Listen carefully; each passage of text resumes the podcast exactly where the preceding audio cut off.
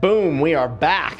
Back today with Flex Lewis. I love it. Been waiting for this one. It's been a minute, right? Yeah, man. You have been uh, definitely trying to get me into the studio for a minute with the traveling and everything Yeah. else that's been going on. You're a, you're a, you're a man of the world, you So know? are you, so are you. We've actually seen each other out. I more. know. We've seen each other more a lot, I know, actually. I with know. The David Meltzer uh, connection. know. Hockey I- games, UFC. UFC. Should have just done a podcast right there. Yeah, right?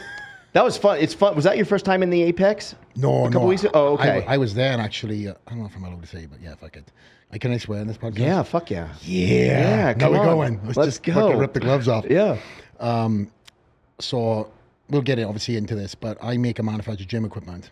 And Hunter was at my gym Oh, prior to, well, let's just say as I was opening up the gym. And uh, he knew that I was a big fight fan yeah. and asked me to, to come over to the Apex when nobody was allowed to go. Oh, wow. I oh, nice. During, yeah, yeah, yeah. I got you. Yeah, so I sat on uh, these uh, little chairs. Yeah. Crazy social distancing. of Yeah, course. yeah, yeah. Um, I wasn't allowed to cheer, scream, yell, any of the above. Nothing. If I seen somebody making a, you know, whatever, whether a crazy knockout or something spectacular, Just sit in silence. emotionless. wow. know how I and got there it for were me? some great fights too, where you would have wanted to let it rip with the emotion. Oh, I definitely internally. Yeah. It was a, it was a lot of fun. I mean, I just moved to Vegas too, so it was like, hold on a minute, this, this Yeah. is what's here for me. It's amazing, right? Obviously, off camera, we just spoke about how amazing Vegas is to Yeah. us both, yeah. and I've been here now coming up to two two years. Yeah. It's been incredible. It's so good, right? Mm-hmm. Now, had you visited here a lot before you moved here? Yeah, so I used to come out probably, I'd say about three or four times a year. Okay. Yeah, maybe more. It all depends. Um, one of my sponsors is Monster, so I- Yep. they, they bring me out quite frequently to watch a lot of the uh, pay per views and stuff. Yeah. So That's my- cool. Yeah, so myself and my wife spoke about having a uh, secondary wife in the future. A second wife, secondary wife, a secondary house. That's, that's very progressive. Let me just. We're just warming up. Yeah. um, no, secondary house. secondary wife. The monster puts crazy thoughts in your I head know, I know, sometimes. I you know, I know. What do you do? You'll have to edit that out. After I edit that out. Um, but yeah, secondary house in the future Yeah. was the, the plan.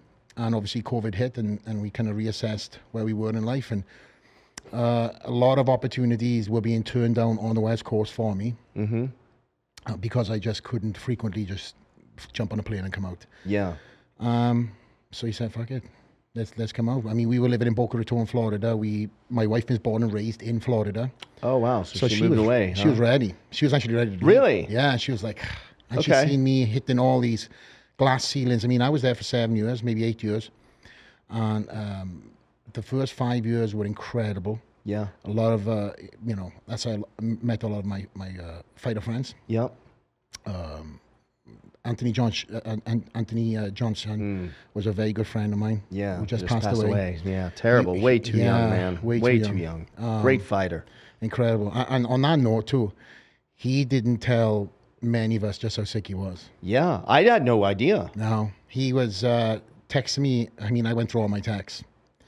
Even recently, not to change the, the tone of, of the podcast. Yeah, but no. He he and I had a, an incredible relationship. Um, very close to me and my wife and my kid. Um, and, and he was due to come out to meet. Hmm. He called it his nephew. Kept on telling me, "I'm coming out. I'll be there in December." He wasn't. Oh man, that's terrible. Yeah. So Tragic. it was. Uh, I. It was horrible, but. How that guy ever made welterweight is like so I went- insane. Man, I That's went not fair. all around the country to watch him. I mean, yeah, he how he made these weights, and he would be doing like a twenty pound weight cut a- a- like a day and a half before. right. That's so crazy. On fucking death's door, And you know what that's like, Oh my cutting. gosh. Yeah. Yeah, but not like two days before. Right. Um, but Anthony AJ or Rumble Yeah. goes by many aliases. He was the guy that really opened up the door to a lot of the fighters. Rashad Evans, Yeah. Usman Yeah. all these guys were on the rise. But well, Rashad was was the big Sure, king, legend, king of the yeah, tree, at the- yeah. you know, top top of the He's a mountain. nice guy. But Usman wa- just had moved to that area. Yeah. Um, there's a multitude of different guys, all under Henry Hoof. Yeah. You know, so I met a lot of them guys uh, in the earlier years. But then in terms of bodybuilding for me, um, it was great. I, I able to win and defend my title by opening up the Dragon's Lair, which is now in Las Vegas. Yeah. This Yeah. was a private facility. So it was a 9,000 square foot building. and um, as I was going to different gyms, bodybuilding gyms or fitness uh, fitness gyms, these front desk people, I won't say gym owners because he says the owners say no, but front desk people were setting up these meet and greets for me. I'd walk into the gym, flash 24 hour post on their website, on their uh, Facebook. Yeah. Come and meet Flex tomorrow, six weeks after the Olympia. I'm walking in, is all these kids who were taken off school mixed in with adults Sure, sure. clapping. I'm walking in. I was like, what the fuck's going on here with my bag? And um, needless to say, you know, you can't take that out on the fans that have turned up to see you. Of course. And then I left to go to another gym. Same thing happened to another gym. So, Really? yes, I'm not even making this up. So, I ended up being like, you know, They would basically sell it, right? I was part of the the uh, the guest package. So somebody came into the gym to buy a, a gym membership. Yeah. Come and meet Flex. Here he is, training for the Mr. Olympia. And I'm my headphones on. Right. Uh, tell him why you should join this gym. Right. Oh, you should join this gym because and I'm like, what the hell? It's is going such a on here? fuck position to be in. 'cause Yeah. You, you can't be the bad guy. Like, what are you supposed to do? It's lose lose. Let me pay for membership. Sure. And then it eliminates all this nonsense. But anyway, um, it ended up being a blessing in disguise because I then shopped around and found this warehouse, this 9,000 square foot warehouse in Boca Raton, which you can imagine the fucking prices. yeah. And as I, Arsenal Strength, which is the equipment company, was in the early stages, infancy stages of growth, I still had their rolling index of people I knew in the used gym equipment. Yep. So I pick and chose 20 pieces of this, two pieces of this, one piece of that. So I traveled the world, took pictures, sent it to my guy, and I grew the Dragons now. Wow. And it was not open to the public, it was handpicked by myself. Um, but with that being said, I was able then to use that as a great network, networking tool. yeah. I was able to have fighters come in and do the S and C. I used to have, you know, the biggest names in Hollywood that were Yeah. filming in Fort Lauderdale come and use the place. There was no windows. Right. There was one door in and out, and um, yeah, it was it was just a great gym, and this grew. So every time I would bring athletes into camp for me for the Olympia, so I'd bring guys in from Brazil, bring guys in from the Middle East. Right. They then would bring their fan base. Well, their fan base would arrive at my gym. yep. And if you know anything about Brazilians and um, the Middle East, they're very passionate. Yeah. Very passionate about sure. everything they do, whoever they fall in. Yeah. There was a lot of tears on the front uh, front door pleading to get in. Um, and unfortunately, it wasn't open to the public. So we had people sleeping in their cars outside the gym trying to Wow. meet these athletes. So me and my wife were like, we got something here. Yeah. So then COVID happened. Uh, we wanted to potentially look into South Florida and opening up this gym. One of my best friends lives out here in Vegas, and plus I've been back and forth. And there was a big gym that closed down here prior to COVID. Prior, um, I seen the space, Yeah. so I flew out here on a on a mission. I was like, "Do not tell anybody." I I filmed a week of content just to post. Really? And when I landed, there was two guys on my on my plane. They were like, "Can I get a picture?" I was like, "Oh no, D- do not post this for at least a couple of weeks, okay?" Um, and ended up posting it straight away. So then I get hit up by all these people. What are you doing in Vegas? The city is closed down. I mean, the strip was a ghost town, Right. and I ended up then being um, kind of drip feeding it in slowly to to a couple of my uh, closest friends that I'm out here because of this. Outside of that, nobody knew I was out here. Yeah.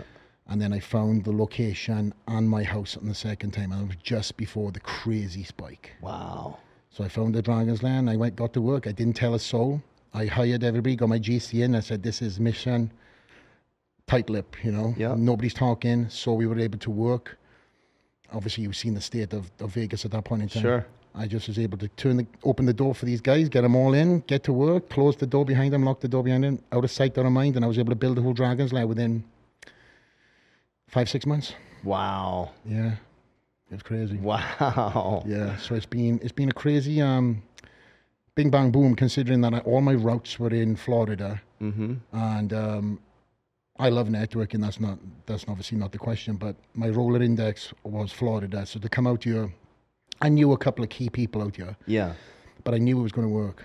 Yeah. Just like I knew I was going to be the best in bodybuilding. You know, it's just a wild feeling that I just follow my heart. It's, it's rarely let me down. So I just uh, knew I had to be out here. Well, when I say that, when I started looking into coming out here, I knew that this was going to work, Right. and I was all cards in. Yeah. I think that's a big piece of it too, right? It's like once you get that in your head, there is no losing. It's like I'm just you get your your mind set to something, I'm gonna do this and, and then you do it. Yeah. You know? Well, I came to this country when I was 19 first, and then I returned on my own at 23. I knew one person, and I slept on a sofa for a year and a half. And every day, all the shit that was going on, I homed in on that one thing that was going for me. Because every time I spoke to my mother, she was like, "What's going on? Oh, it's great. I had an article in a magazine this month, and this and that." And if I told her about the 15, 20 things that were going wrong, she'd be like, "Oh, you need to you come gotta back. come home. yeah. and she told me every time I spoke to my mum, she was like, "You need a, you know, when you coming back? When you coming back? I'll be, I'll be coming back in, uh, in a month, just to tou- touch my feet into the UK, Yeah. get my visa, you know, stamped and come back." Yeah, yeah. So, yeah, and I, I just knew I had this, um, this burning desire to, to be the best and put myself into uncomfy situations until it became comfy, and I've done that all my life. So Yeah. you know, right now I, I'm I'm doing things that if I told myself five years ago, I'm doing, I was going for these, I I'd be uh, calling myself like, wow, you- you're you're doing it, not crazy, you're yeah. doing it. No, it's so funny you say that. George, who's engineering right now, last week uh, we were talking up front, just me and him. You know, he's 20, what are you, 24, 20 24. 24 years old, even though he looks like man child. Um, Look at that beard, Right, for a I know. It's 24-year-old. nice beard, right? I'm George. Yeah. Appreciate it, guys. Um, but you know, he because I, I I'm a dreamer, and I you know we've got plans on expanding Sticky Paws Studios and the podcast network and stuff. And and he made a remark. He was like, you know, a lot of the things you say are, sound so crazy, right? Uh, Is- is- like- yeah, I was like, it, it just goes, it, it's it's ridiculous at points because it's almost like you're constantly looking for the next big play, and if you're not doing that, then like businesses won't hire you. That's exactly what they're looking for. Is just what's next, Right. So it's crazy just to see it in action though, yeah. and that's Yeah. what I had to bring up to you. Yeah. Well, I brought, I built the Dragon's Lair, and and s- that could be somebody's like, okay, yes, That's it. I did it. I built it. I'm on Right. to the, I'm looking for the next. right. I mean, y- you and I, uh, every time we see each other, it's, we, we, I feel like we're like-minded in in in uh, Yeah. well, the sector that we've you know sectors we're talking about, and Yeah. um, there's an element of uh, I say there's just no there's always there's just no complacency, right? Right. It's just you're always you you put this goal out, it's tangible. I Yeah. say it's a realistic. I say it's a realistic dream, Yeah. Right. Yeah. but it's tangible if it's made in these steps. If you achieve this goal and this goal and this goal, you're closer to that to that dream. Yeah. but then it becomes a goal. Right. And then you keep on lifting that dream up higher and higher. So again, when I look back and I think to myself, shit, I'm talking on a podcast. I would never have done this. I mean, this is a kid that grew up with a speech impairment. Really? I had li- lisp, yeah. I was a rugby player, so I kind of put myself into um, a lot of physicality, right? Yep. I never had to get up and uh, talk unless I was in, I was the jack lad amongst the, the boys Yep. but put me into an a foreign environment and say, "Hey, go and speak. You just won, pl- you know, play of the match. Get up on stage and, Yeah. and speak down the yard of ale. You know, get out of here." as life has progressed and as things have happened, wins have happened, traveling around the world, I didn't realize that in the sport of bodybuilding, not only are you half naked up on stage, Yeah. but then when you win, here's a mic. Tell us how you done it. Right. And I had to kind of hate this, but it's kind of true. Fake it until I made it Yeah. Sure. and I kind of had to, you know, start learning how to conduct myself, how to, you know, you know how it is. There, there's, I've never had a pre-rehearsed speech in any win that I've ever done. never, I love it. never. And, and- but I'm, I've, I'm at that point now. It's like I walked in your. It's like, what are we going to talk about? We're going to talk about whatever. Yeah. And I was like, okay, Yeah. cool. Yeah. Because I'm not, I'm coming here with an ammo to push anything, or there, there's, Right. but there's al always stuff that's going on. Yeah. And that's, I think, the beauty of it, because then I'm not setting myself up for walking out the door and going like, damn, I didn't, I didn't say that. Right.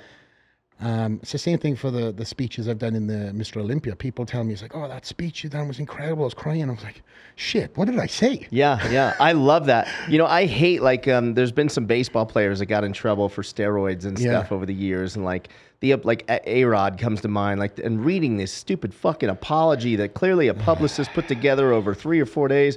Dude, just go from the heart. Just know. whatever it is, it is. Just know. talk to us. Like, it's okay. You know, I, I can't stand that. Like, Yeah, you're, you're, you're, you're fucking York, bro. It's okay. right? We it's know. like we know. and I'm not mad at you either. We like, know. you know, I uh, Keep don't. fucking knocking about the park. Yeah, I don't think you should be demonized for it. Like, just say that, whatever. Like, it is what it is. Yeah, I know. Yeah. I know. But again, I, I've just, I've truly enjoyed the journey, I guess, to this point, Yeah. and I'm excited for what's what's to come. You know, there's and, and the reason why I mentioned that is uh, putting yourself, as I mentioned earlier, putting yourself in uncomfy situations until they become comfy has kind of been my, I would say, uh, my moral, my unofficial moral Yeah.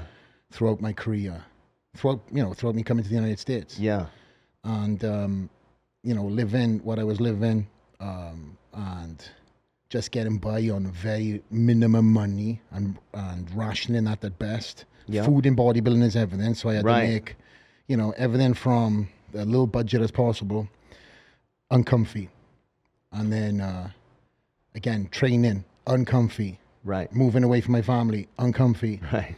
Um, and I never get comfy, don't get me wrong. But now I'm in a se- financial situation where I can bring my family over to see me and I can still do what I'm doing and I can go over to see them. And my, fun- funny enough, I just brought my brother who um, he was here for a couple of days. He's now living in Houston. So I've kind of rubbed off on my Yeah. on my family too Yeah. about living their dream, chasing their Inspired dream. them. I Yeah. had my brother that came over here for two years. Uh, he was a very good rugby player.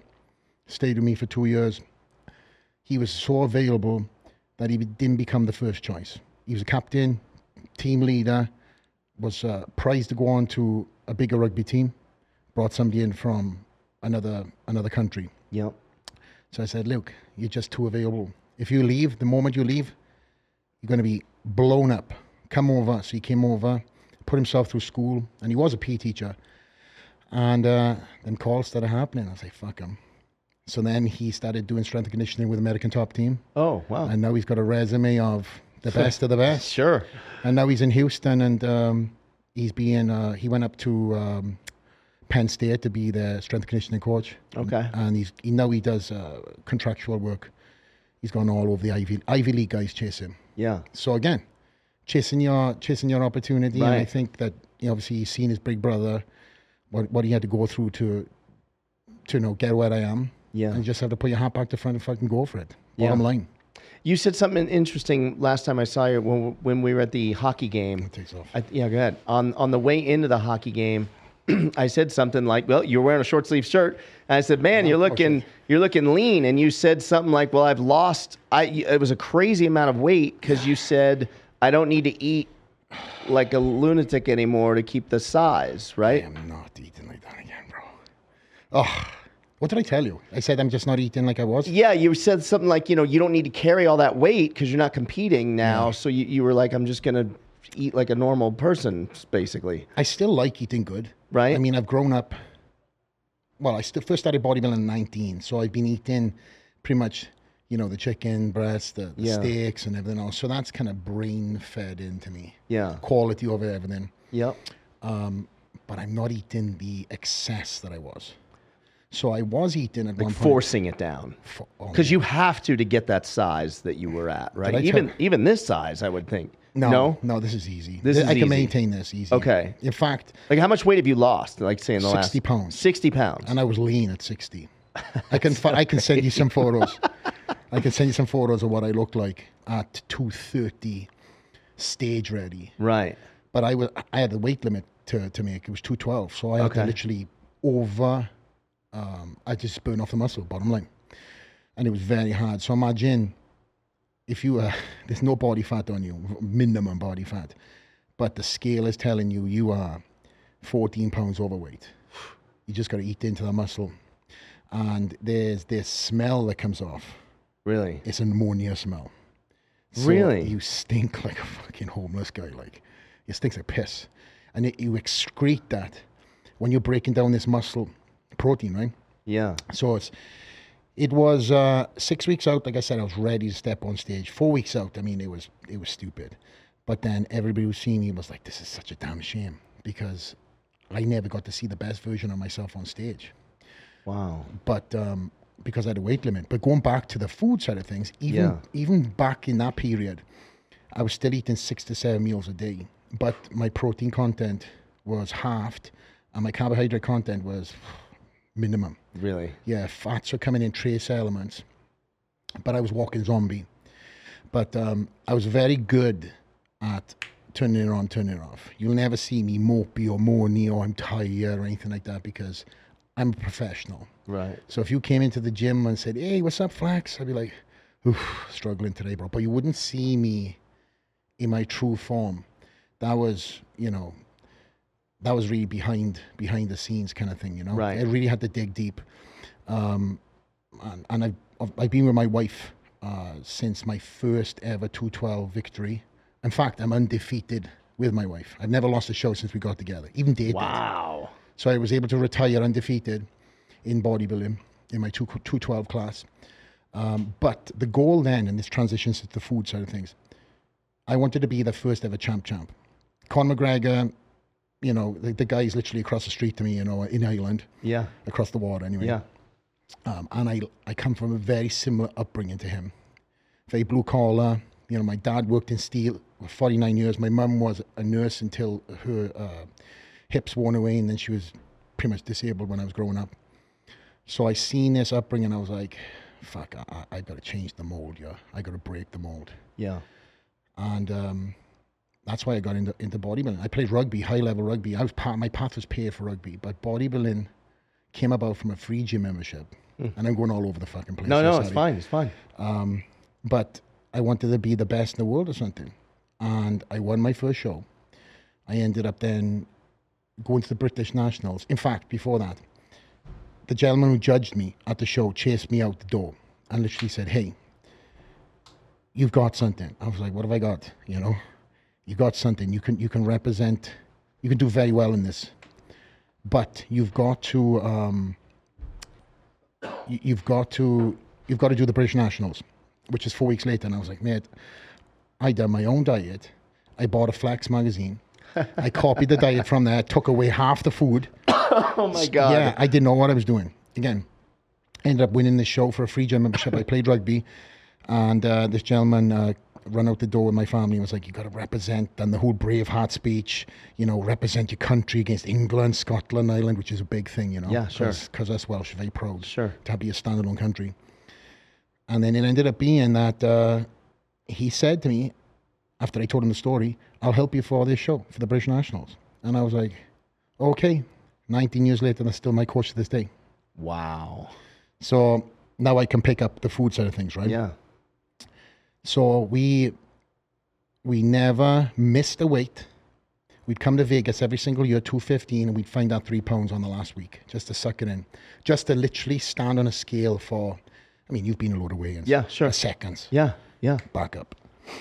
Um, and then the open class came knocking. Everybody wanted to see my the best version of myself. That 228, as I told you, or 230, six weeks out. And the food content, because of me starving myself, shrinking my stomach for all them years, was so difficult. I mean, I was blending chicken breast and rice and drinking it. No. Steak and rice, blended. Come on. Literally drinking it? Yes. What is that like I- to, ta- to drink a steak? Think of fucking what a steak Holy tastes like. shit. It was, uh, I mean, honestly, I can't even get my head wrapped around that. Uh, my mindset to be the best, you have no idea. I mean, be, as we're obviously becoming new friends, right? The the mindset is there in, in other things now, but if you were around me during that time, everybody who knew me were like, "That's flex," right. because I knew they knew. So I had this over diet to make the two twelve, and then I was force feeding myself. But a year, two years later, to become the the best in the world, the, the first ever champ champ. That was my goal. I wanted to be the first ever two division champ Yeah.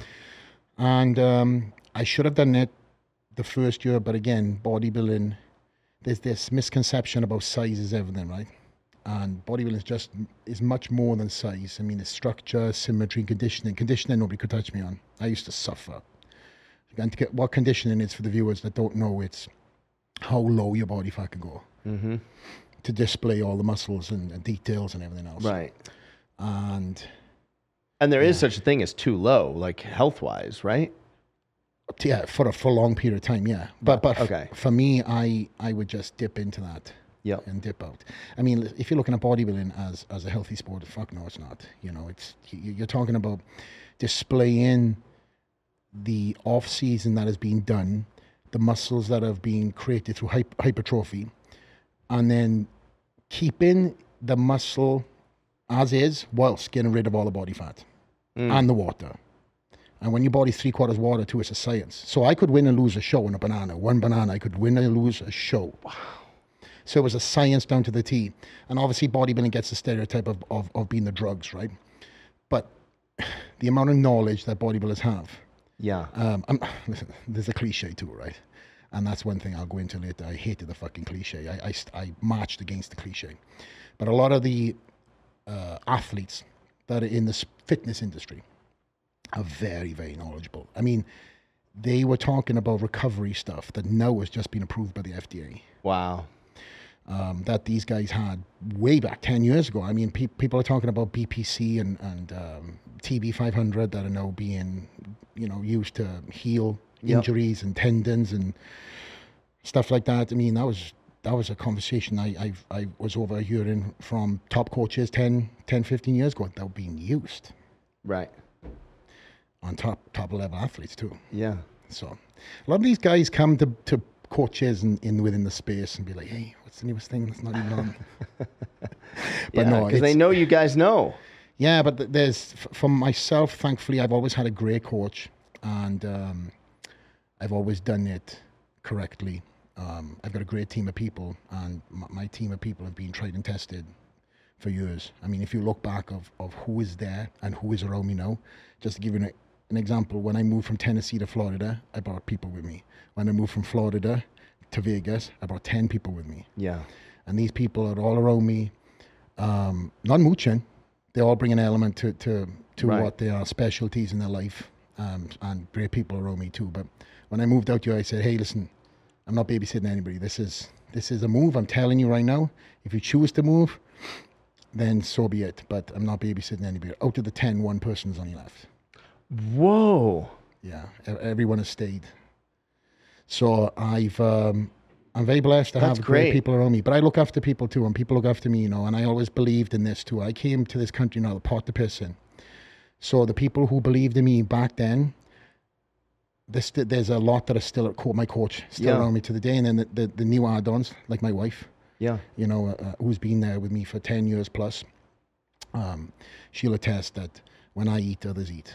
Yeah. I, I truly believe that. That's great. Yeah. Which is kind of how Connor is. That's how Connor yeah. is. Yeah, look, Yeah. he's still got the same crew around Yeah. him. That's crazy that that many people came and only only one has left because I would have thought it would have been higher because Vegas would have got him. You know, there's just so much here, but you know, obviously that's a you're coming from a very disciplined True. sport.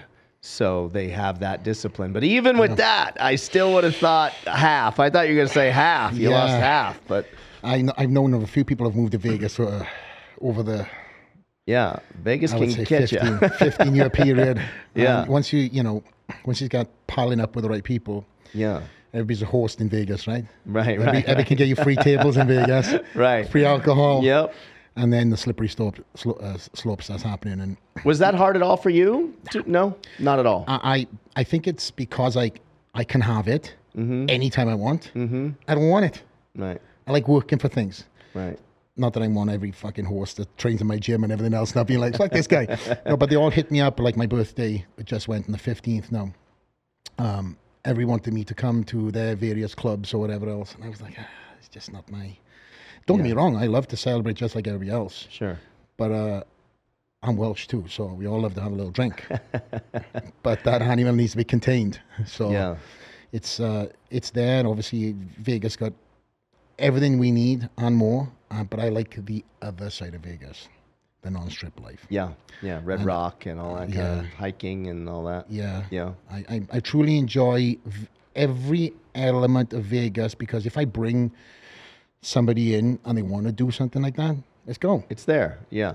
It's crazy how many of my friends from LA even they, that love Vegas, they all say like I could never live in Vegas. I don't know how like I don't even know what what does that mean? Like it's not like we're at the fucking strip sitting in front of a slot machine every night. They all think that though, right? Yeah. They all think that Vegas is just one street and we live there. And they're like, how, you've got kids. How, how can you bring people, how can you bring your kids to Vegas? It's like, my, ki- I think my kids have been to, uh, I don't even know if they've been to the strip. I mean, they've been to the, the whole Bellagio, we Sure. go see the flow, you know, but they've, they've not been, uh, you know, in and around any madness. Right. Um, And plus, before I moved here too, I had a lot of a lot of friends that um, are pretty connected in this town. So, you know, restaurants and stuff like that. So it- it allows me then not to be sucked into the, Right. you know.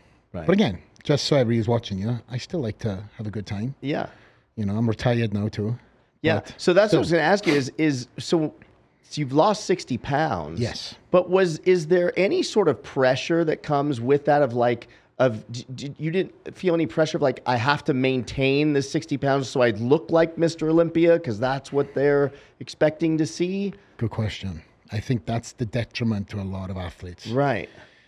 and I'm not going to lie to you, and it's not a conversation I didn't have with myself too, where it's like the gorilla suit, right? Yeah. You're, you- you're known as this person, and because I've been in these, in the shoes looking at others who have retired, Yeah. there's, a, I wouldn't say there's a disinterest, but you're not viewed Yeah. or as the same person anymore. Right. It's like if somebody retires from football, it's like, oh, that's so and so over there. I'll still get a picture or whatever Right. else. But you're not that savage anymore, even though you, Yeah. you've only been retired for two weeks. Yeah. You know, so I'd almost as- compare it to being like a supermodel that's getting older, right? Like they're Mm-hmm. they're, they're they can't they're in like a lose lose situation. I feel like a lot of them probably emotionally because it's like you're looks- expected to look like Christy Brinkley for your entire life, or or Cindy Crawford, or all these people. Like, know. That seems like a lot of pressure.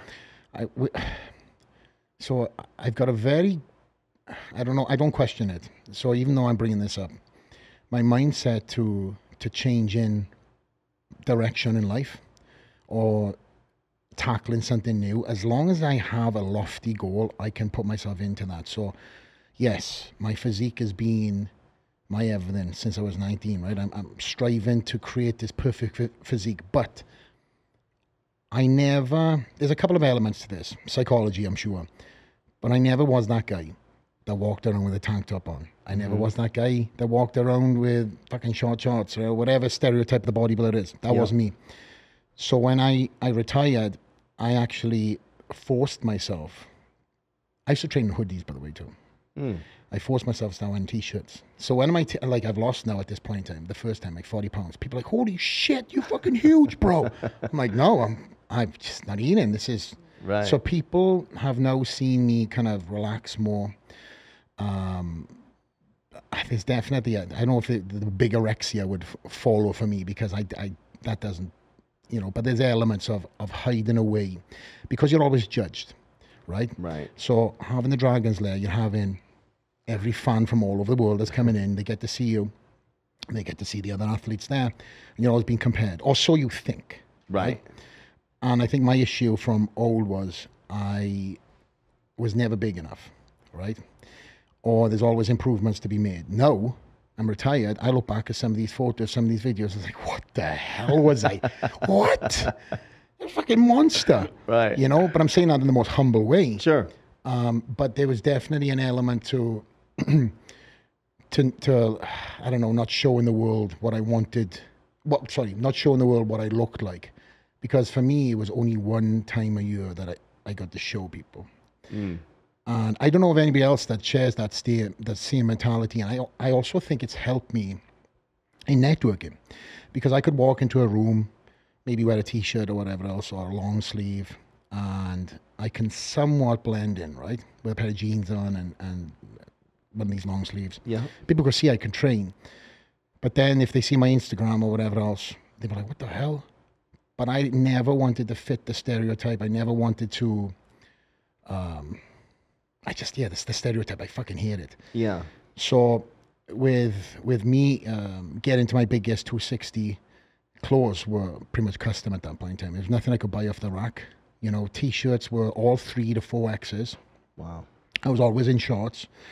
So now losing 60 pounds, I'm, ba- I'm able to now rock some nice stuff and, you know, start uh, Yeah. so I'm enjoying myself a little bit with the with the claws a little bit more. But um, it was also a chapter of my life that I that I was able to chase with all my being, Yeah. all my being. Yeah. Like like the, the the sacrifice that I had to do for bodybuilding far outweighs ever, any sport I've ever done in my life. I, I run bet. country. I Yeah. Run, yeah, I run track for my country.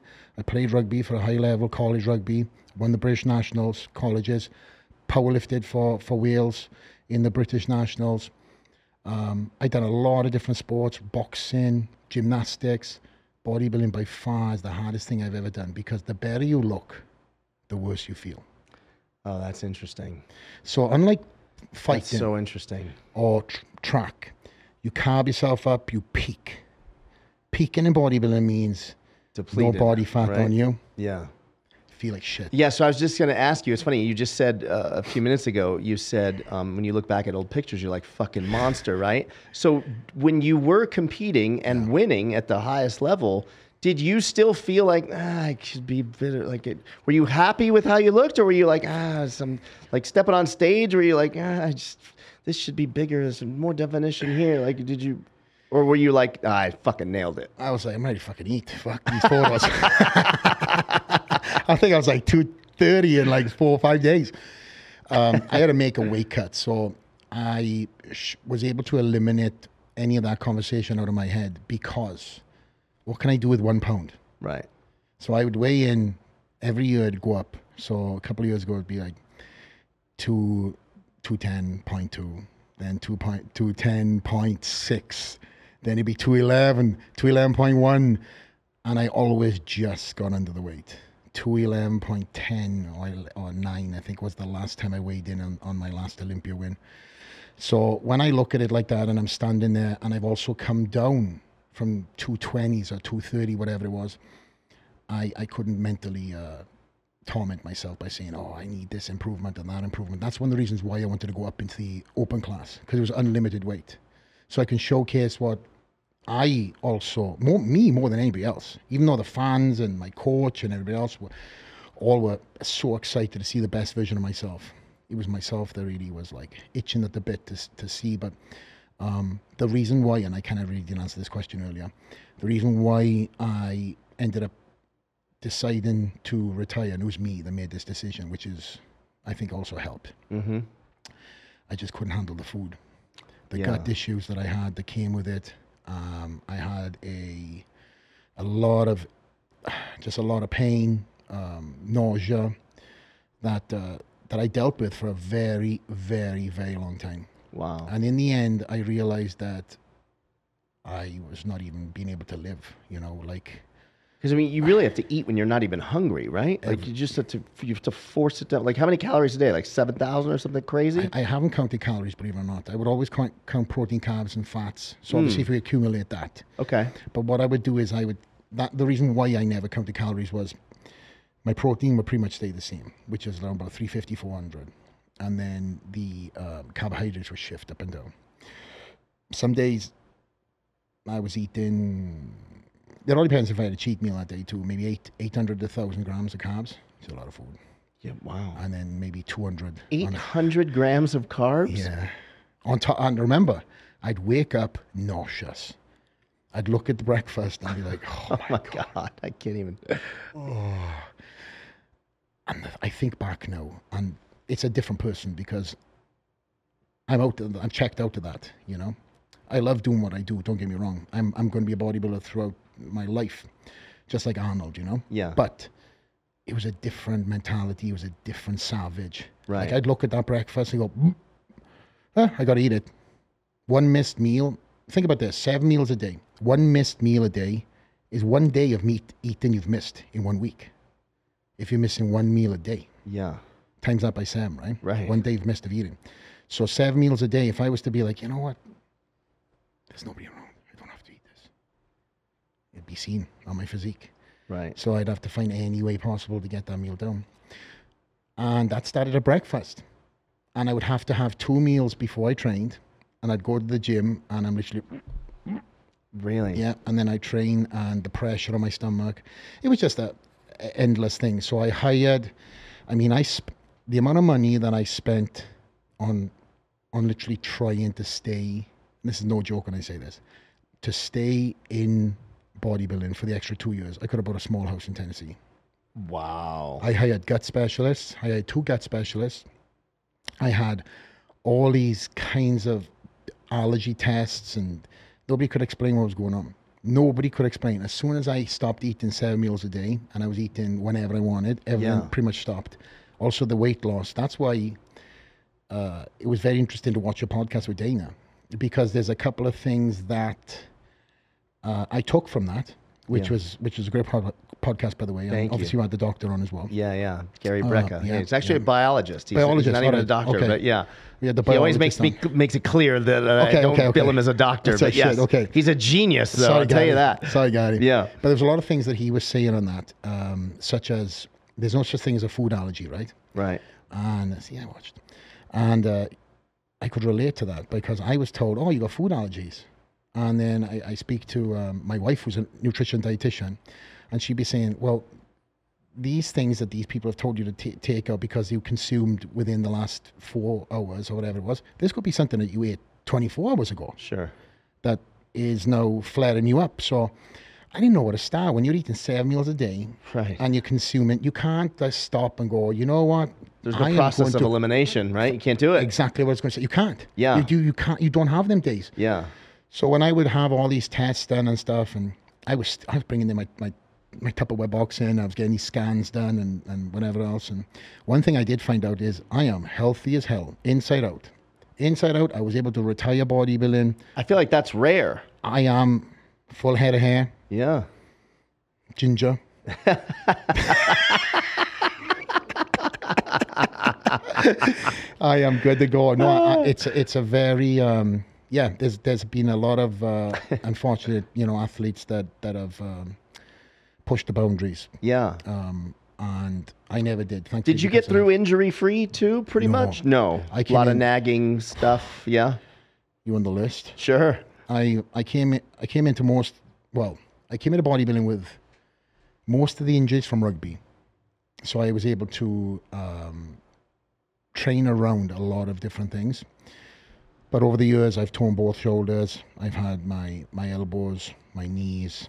Um, Surgeries? no surgery. No surgeries. No Okay. surgeries. And I also from you know I, I you can see I got scars all over me from fighting, uh, motocross, pain in my elbow.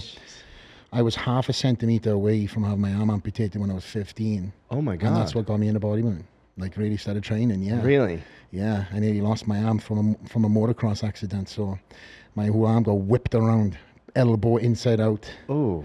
And uh, thankfully for this this surgeon, I went in. m- Um, my mother was seeing me kind of in the waiting room. And NHS in the UK is terrible. Like not e- n- just to clarify, you NHS nurses are phenomenal. My mother was an NHS nurse, but this this the system is so archaic. So I'm sitting in this waiting room with people who have coughs coughs and colds, and it's my arm is mangled inside out. But I am the, you know, like the cheese number fifty four Yeah. and I'm in and out of consciousness like this. My mother's like, "Hey, listen, I, I we have no problem waiting, but he's going. We need to see him. Someone's Yeah, got to I- see I was, him. uh, like nodding off, and uh, my mother's uh, one of my old mo- mother's colleagues seen him, and she said, "Oh my God! Like they cut this motocross top off me. I was fighting it. I was like, no, I just paid for this. Oh No way of this arm coming out. And then they see me straight to emergency service. uh, so- sorry, emergency uh, uh, operation. And, Yeah. Um, yeah, they managed to save my arm. So I was in a plastic cast for eight weeks throughout the uh, throughout the summer holiday. So all the friends were doing this, that, and the other, and I didn't get to see it. So I said to myself, "Fucking idiot! When I get out of this, I'm going to learn how to backflip, walk on my hands." All shit that is going to put me back in this cast, right? and my mother and, and everybody else around me was like, "What the fuck is wrong with you?" You know Right. and I done it. I was I was able to. Uh, I think it was like six weeks out. I got video of it. Six weeks after the operation and my arm being you know close to amputation, I was able to do a handstand against the wall, and then I was able to. When school started back up, I walked the the whole um, hall on my hands, and then I learned how to do a backflip. I gave up my dinner dinner lessons to go and do a backflip. I was I, I hated school, so thankfully my my PE teachers and I'll and I'll mention these where they're gonna not watch this or not, but Mr. Owens and uh, Terry Jones, two savior teachers for me, in in a school that was horrible, very archaic. Um, teachers came from the old times, you know, whipping Yeah. times. Yeah. A lot of them guys from the whipping times. Right. They can't whip or anymore. And they're just like, oh, what do I do? Right. So I was the kid that was sent to the back of the class. And um, I excelled in one or two lessons because the teachers were very good teachers. And uh, I soon realized that um, academics for me wasn't for me. Sporting was for me. If I wanted to excel and get out of this town that I was living in, um, or excel in something and still live in this town, I had to be in sports. And uh, I was able to, you know, go on my rugby journey, run my, my track and field journey. And these guys were, were What was your phenomenal event teachers. in track? Hurdles. Hurdles. I was a sprinter too. Really? Yeah. I was a Wow. sprinter. I still can run. Yeah? I still do a backflip. really? I was so even though I'm a bodybuilder, I was I've still maintained my athleticism. I never wanted again. It goes back. I've said this so many times in this podcast so far, so far, but I hate the cliche. I hate people thinking when you got muscle, you can't do X, Y, Z, or you're Yeah. a dumbass. yeah. So I've sat down with people. who've been People like, always say you're not flexible. You can't do this. You can't do that. Can't fucking scratch it to wipe your ass, whatever. It's like, bro, I can fucking do much more than you. But um, even in business, right? You you're you're kind of stereotyped, which I Sure. love. And then they realize when they sit down next to me, it's like, Right. oh shit, You're a meathead in business, Yeah, right? You're uh, a yeah, my fucking meat tenant business. It's like, yeah, bro, you're you're you and uh, yeah, I, I Let, was. gonna say let's something. talk. Let's talk about the money. So, I mean, because you know, if you're a pro baseball player, basketball player, NBA star, you know, out here, you're making hundreds of millions, tens of millions of dollars, and even when it ends, you know, a lot of guys go broke within three years. Yeah. You really got to watch the money with bodybuilding. I would imagine because the I don't know what the pay scales are, but obviously it's it's not as high as as, as baseball, football, basketball. Were you very conscious of like, okay, this is my window, and I need to save and invest and and do the right thing with the money to set yourself up for retirement? Absolutely. So I, I come from an entrepreneurial mindset, right? Um, seeing what my mum and dad went through, working for the man, you know, I cared before. Even like I said, my mother was in the NHS. She had to wait, I think it was 11 years to get her hips done through the NHS, even though she was a nurse. No skipping the line. It was better for my mother. to 11 dri- years. Yes, in pain, getting worse and worse. See my mother c- crawling up the stairs, crying to go to the toilet every day. That's motivation, right? My dad walking to work in rain, one car, shed, walk to work uh, a couple of miles, then come back, and I was like, "Fuck, this, this, this has got to change." Yeah. Um, and it was brain fed to me. So, even though my dad, when he started his ult- his um, uh, what would it be, his internship at a very young age, he was told this is a job for life. There's no such thing as a job for life Yeah. regardless what this system tells you. I realized that I had to be the king of my castle, you know, and, and help everybody else. So I am the oldest born. So from a very young age, I realized that I had to um, start hustling hard. So at a very young age, 12, I had my, if you want to talk about the entrepreneurial thing, Yeah. I had my first paper round. And, you know, these guys, when they get like 13, 14, they start, you know, stopping the paper rounds, right? Maybe he was younger, I can't remember. But I got friendly with these guys and was like, when you finish the paper round, give it to me. And, and then I'll take it off you. So what I done is I took their paper round and then I sold it to these other kids and took a cut off the top. Nobody taught me this. I don't know where the fuck this came from. Crazy. Yeah. So this evolved into me making money. And then I started investing into um, these little finches. Birds. Yes. So I went to the local market. Oh, that's a male, that's a female. I built this cage. Fucking let them go inside. There- Oh, there's chicks here, eggs. Okay, I sold them back to the pet shop. I think at 15, I had about 100 and something finches. Turnaround on that was one, do- one pound each, which is like, what is it, one pound 20? What, $1.20? Yeah. I think right now. So for 15 years old, when I'd sell them to the pet shop, I was having a couple hundred dollars every time I took them in. and then I progressed then into uh, sell, uh, to um, breeding uh, parakeets and parrots. Really. Yeah, and then listen to this. This is the this is the side swipe. There was my neighbor who I delivered papers to, and I seen this guy. He was into a hobby too, and I was like, "What are you doing?" I asked him. I said, "Can you make money from this?" He's like, "Yeah, you can." I was like, "Okay, how much money?" Oh, more than more than the pirates. So I ended up uh, getting rid of the pirates, investing in these birds. I'll tell you why. This is a, this is a cliffhanger, and investing into the shed, putting it out right, blah blah blah, and I ended up racing pigeons. Ra- really. Pigeons. You got your phone on? yeah. Google. Go to Google right now. Yeah. Type in world's most expensive racing pigeon. If if I'm into something, it's got to be money involved, right?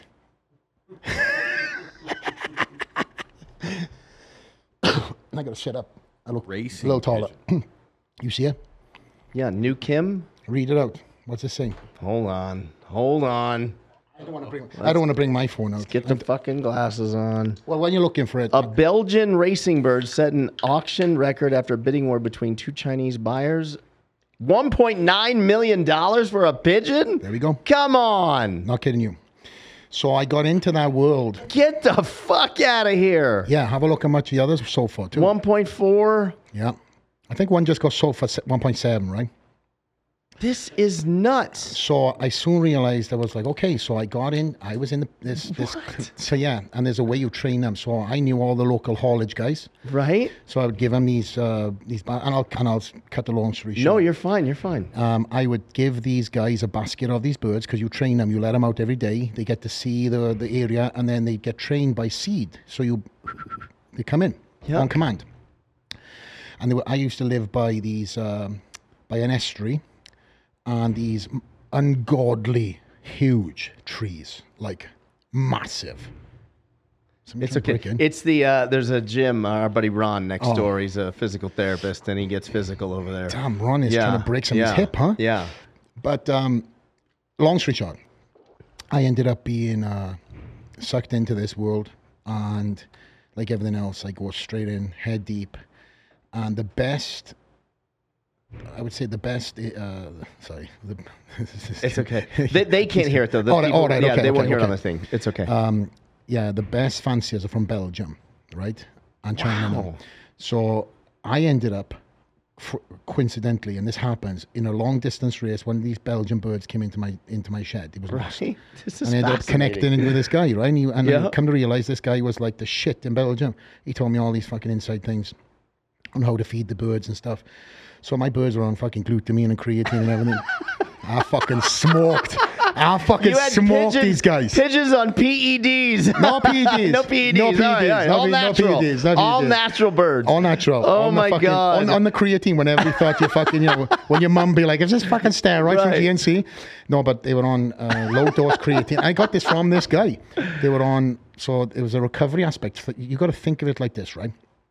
And again, I didn't realize I'm going to fucking talk about pigeons, right? This is incredible. But if I if I took Yeah. one of these racing birds from one of these fanciers, one of Right. the incredible ones, and I put it next to one of these birds that flies around fucking London or flies around the cities, you're looking at a guy who is homeless standing next to Usain Bolt. Wow. It looks like a, you know, the difference is vast. Sure. The quality of, of muscle that's on that bird Yeah. and the and the, the wings and the feathers and how it's genetically been bred to have more uh, flight feathers and stuff like that. It's fucking Yeah. incredible. So I got into that pretty fucking hard and fast because I realized there was a lot of money to be made, and, and I ended up coming second in my first ever race, and then I got sm- I smoked them all. Wow. Yeah. How many years did you do this? I mean, enough to fucking uh, to to give it up for a girl. Okay. It's not exactly fucking cool bringing a chick back. Like, what do you do? Right, uh, right. These I are my raised pigeons. have you ever met Mike Tyson and have you told him this story? Because you know he Never. loves pigeons. I know that is my that is my goal to have this conversation on my podcast in the future with Mike and not let him know. That's one of my bucket Okay. lists. Or have a conversation with him to get him on the podcast because pigeon, Yeah. him and pigeons, myself, him and pigeons have that. It's not exactly like there's a lot of people that I know of. That have this love, right? yeah, well, love is love. This is, a, is that is an It's extreme connection. Connection. Okay. But then I got into yeah, um, I got into the, when I when I started dating uh, and um, you know that goes to the shit then right. Sure. Girls take take all the bloody Right. uh, distraction. I ended up then starting up my first company as soon as I got rid of the birds in college. So I was in, I was in uh, we call it it's not college college so it's like uh, there's uh, secondary school which I think ends at 15, 16, I think. And then Okay. you go to college. It's a different term over s- in, in here, right? High school. I think it'd be high school, right? What's Yeah, high, what's yeah, high school? yeah, high school. So I was doing all this and I was making money and I was helping, you know, out a little bit around the house and stuff. And then it was, I think when I it was, yeah, I was a f- first year college, I, um, I done, s- I studied business, I studied law, I studied uh, v- various different things. UK law has nothing to do with fucking US law, so don't ask me any questions on law. Hey, Flex. Okay. sorry, bro. Yeah. Different, different, uh, different structure. But the the business aspect always interested me. So I, I look at I looked at my town and I and I sat back and I thought, okay, what don't we have here? You're in a blue collar town. Every moves, right? Just Yeah. like every dice. Sure. Every is born. So the only moving company that, that was there at the time was one of these big, huge trucks. You know, the big international Yeah. ones. Or if you're moving from Miami to, Yep, yep. you know, Vegas, right? Yep. So I ended up getting a couple of the, uh, well, first of all, it was m- one man in a van, and I got like the U-Haul size trucks, and I quickly scaled very fast. In that, where I, yon- I won Young Businessman three years in a row, an award of Prince Charles. I had a KEF scholarship, I had all these different awards. So when I got into bodybuilding, and this transitions into your question.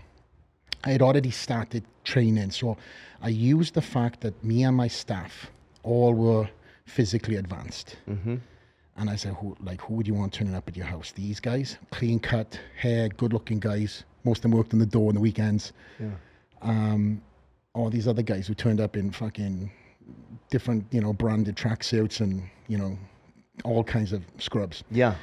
So it was, uh, it w- I was able to grow fast, and plus, you know, I've got that cheeky charm too, and the politeness, and yes sir, no sir, which nobody says in the UK. Yes, ma'am. I had all my guys doing that. Nobody could swear, unless it was closed doors. Somebody dropped a fucking something on their door. They were like, "Gosh, damn it!"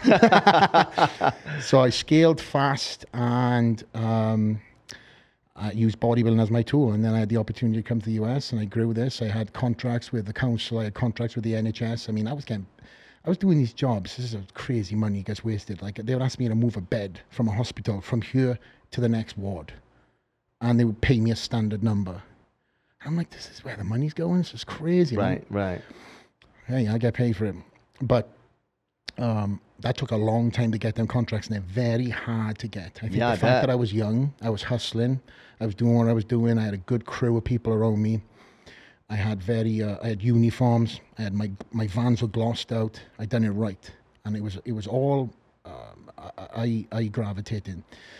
And then the the word of mouth was much better than any Yellow Page ad. Yellow Pages Right. back then, big Sure. right? Sure. Sure. I remember. So I was had the opportunity to come out to the US um, to do a photo shoot for Flex magazine, and I, I came back out again, maybe a couple of years later, and I was just like, I've got to do this.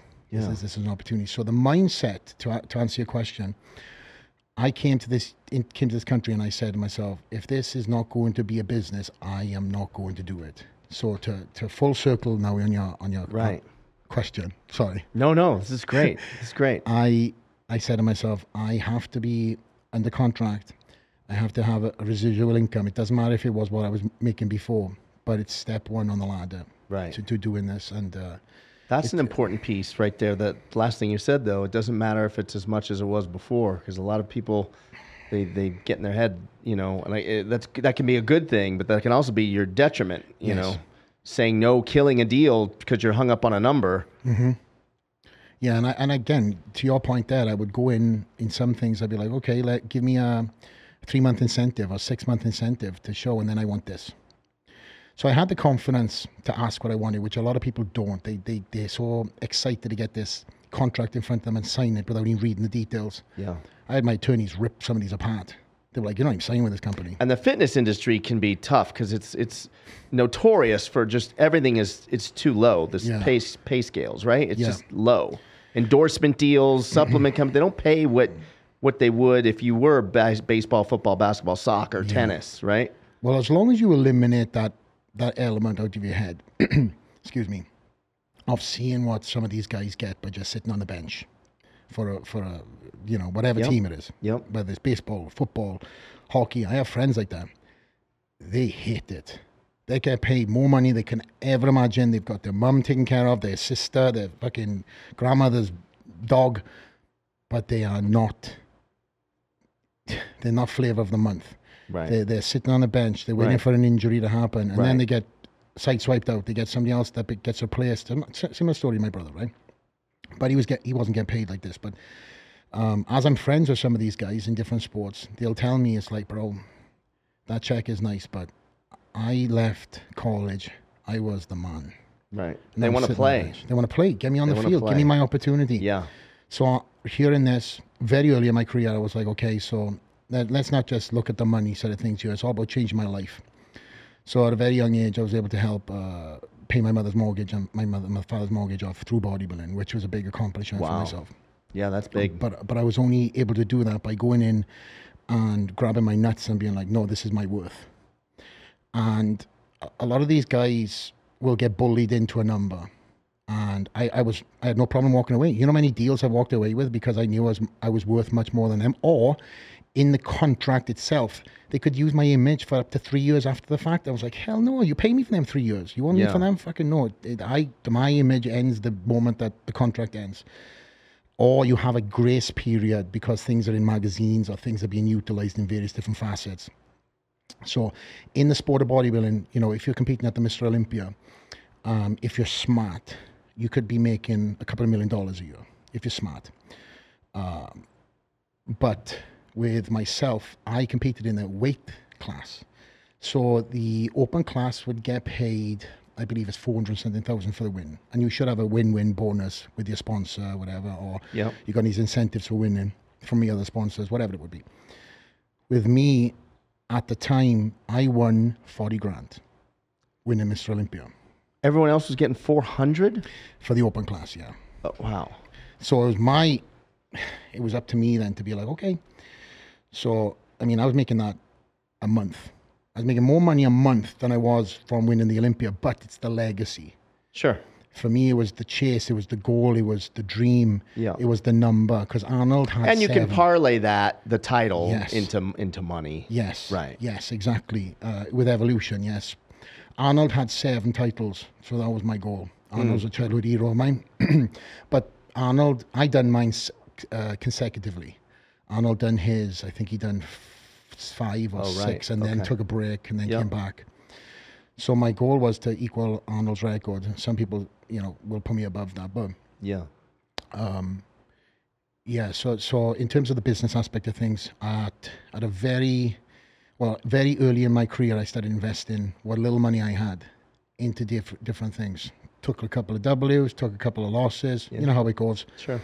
But I was prepared at that point in time to to make these uh, these big leaps. So, 2015, I invested into a company with my partner called Arsenal Strength, and now we're we're global on that too. So that's one of the investments, and I got various various other ones too, but and various other businesses. So if you came to the Dragons Lair, which is located here in Las Vegas, we pride ourselves on being a very like unique gym. We have uh, a lot of the world's best athletes, and right now, as the Mr. Olympia is coming up, everybody's flying in to do camp. So we have a lot of big, we have a lot of um, Mr. and Miss Olympia athletes Yeah. that are here in camp from all over the world, and they come and train at the gym. Um, but this year we broke the, uh, I guess it was some record or something, where the number one day pass the entire nation right now at the Dragons Lair. So we have a lot. We focus on tourism. Yeah. So when people come in, we That's create this really smart too. experience. Yeah. I mean, and who's ever done that? I mean, the only thing I could think of would be Muscle Beach. Gold's right? Gym, Gold's Muscle Gym. Beach, yes, all Yeah. tourism. Right. So we have our members, but we cap our members. The rest is all tourism, and we really make the gym their Disneyland. So the moment they walk in, that's why whenever we hire, we have to be like, "Hey, listen, I, I love your energy right now, but could you uh, fucking maintain this for fucking Right. next eight hours?" Right. And the next Day in day. and day out. And the next No day. matter your mood, no matter whatever's going on. Exactly. People are walking in literally from the airport, mate. Yeah. With their luggage. They can't check in, right? They come into the gym with their luggage and they're like, oh my God, I can't believe I'm here. Can I take a cell? Yeah, let me take it for you. So my, my staff have to have that.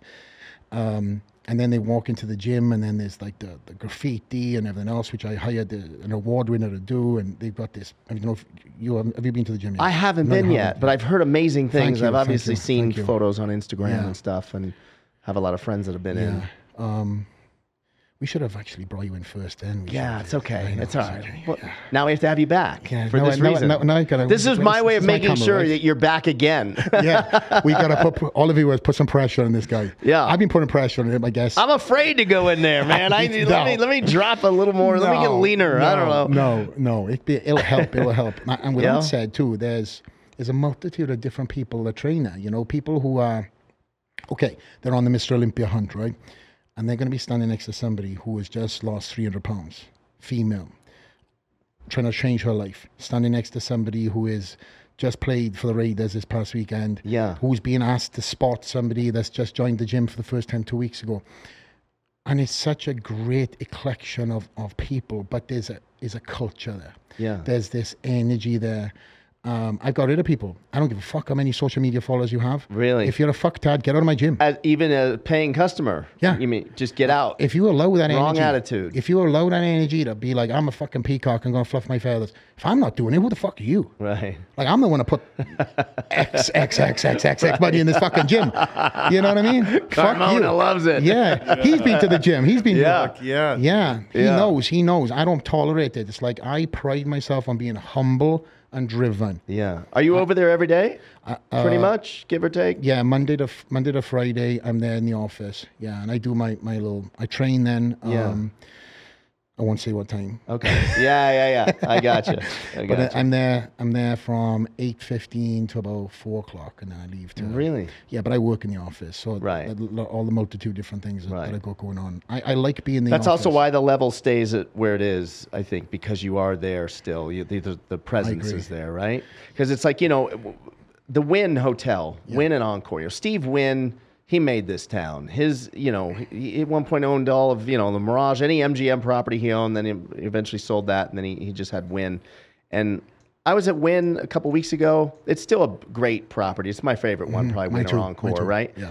But it has slipped compared to where it was. Like I just saw like little wrappers and like an empty can by a slot machine. I was like, on Steve Wynn's guard, no chance. You couldn't. They wouldn't even let a cigarette in the sand. You know how they put it in like the little sand ashtray. They would clean that out immediately Oh, I got goosebumps. over there, right? It's like Yeah. that's the level. Like when you said Disneyland, that's the level that that he commanded. Yes. Um, and I think the big corporations they don't they don't care. They don't look at it like that. No, you're a s again once when it's been bought out, right? You're just a stat, and they, they want to see uh, they want to see volume, They Right. want to see whatever they want to see, Yeah. why they purchased it. The P and L is all they care about. That's Thank you. it. That's what I was getting after. Yeah. Um, like today, no, I didn't go in today because, as you know, I've got a, a, a six month old. Yeah. He was up last night, and for for for my wife to, to my wife is heavily involved in the business too. I'm very blessed. As you yeah. give my my wife. Yeah, yeah, I love her. Yeah. So she was able to do her thing today, and I stay back. And the one day, this is the first day I've taken off in a week, uh, in in the week, uh, Yeah. the Monday to Friday. Fucking email went out. First thing I read, spell mistake, spell mistake, and I'm like, oh my god, one day, one day I'm not here, and I, s- I, I like to proofread everything, Yeah. right? Yeah. Um, as if I was reading it as a customer, as a consumer, as a, as a, as a whatever it would be, fill in the gaps. Yeah. And I was like, oh my God, guys, come on, for fuck's sake. And this is why my wife is telling me, it's like, you don't need to go in every single day. You can actually get more done from the house Sure. without the distractions. Yeah. Because when I go in the gym, They I do all my want you. flexing. They all want something. But also, there's people that have flown in from all over the world. So it's such a, it's very hard for me not to go in Yeah. because they've got these people who spent their hard earned money that are hoping to see and meet and take pictures and stuff. Right. So It's really that- cool. Yeah, it's very, I'm very blessed, very blessed, and I designed that right. So um, that's the Dragon's Lair. Um, and then in terms of other investments throughout the years, I've got um, shows. Oh, we were speaking. I was in Canada, I think, right? Right. We were Yeah. we were texting Yeah, each yeah, other, yeah, and yeah. you were like, "You had this is yours." Yeah, yeah. I was yeah. blown away. Yeah, and I was- Massive. yeah, yeah. I was sending you uh, um, the bikini class, Right. Not to get you in trouble. Right, Sorry. It's okay. he was like, "What is what is this? What is this?" So I have um, various different shows throughout the throughout the country. Um, COVID killed two of them. Th- I just need to pick them back up. But Right. We just done one in Canada now, and it's called the Flexos Classic. And what I do there is it's a way of me giving back to the sport. Right. Uh, a lot of great athletes have come through that amateur show, turned pro, and gone on to represent the country of Canada, fill in the gaps, gone on to represent the country in the UK, gone in to fill the US. We had a big show here in Tennessee. We done it at the um the Grand Ole Opry. You know the Yeah, sure. yeah yeah yeah. We threw it we threw it on there.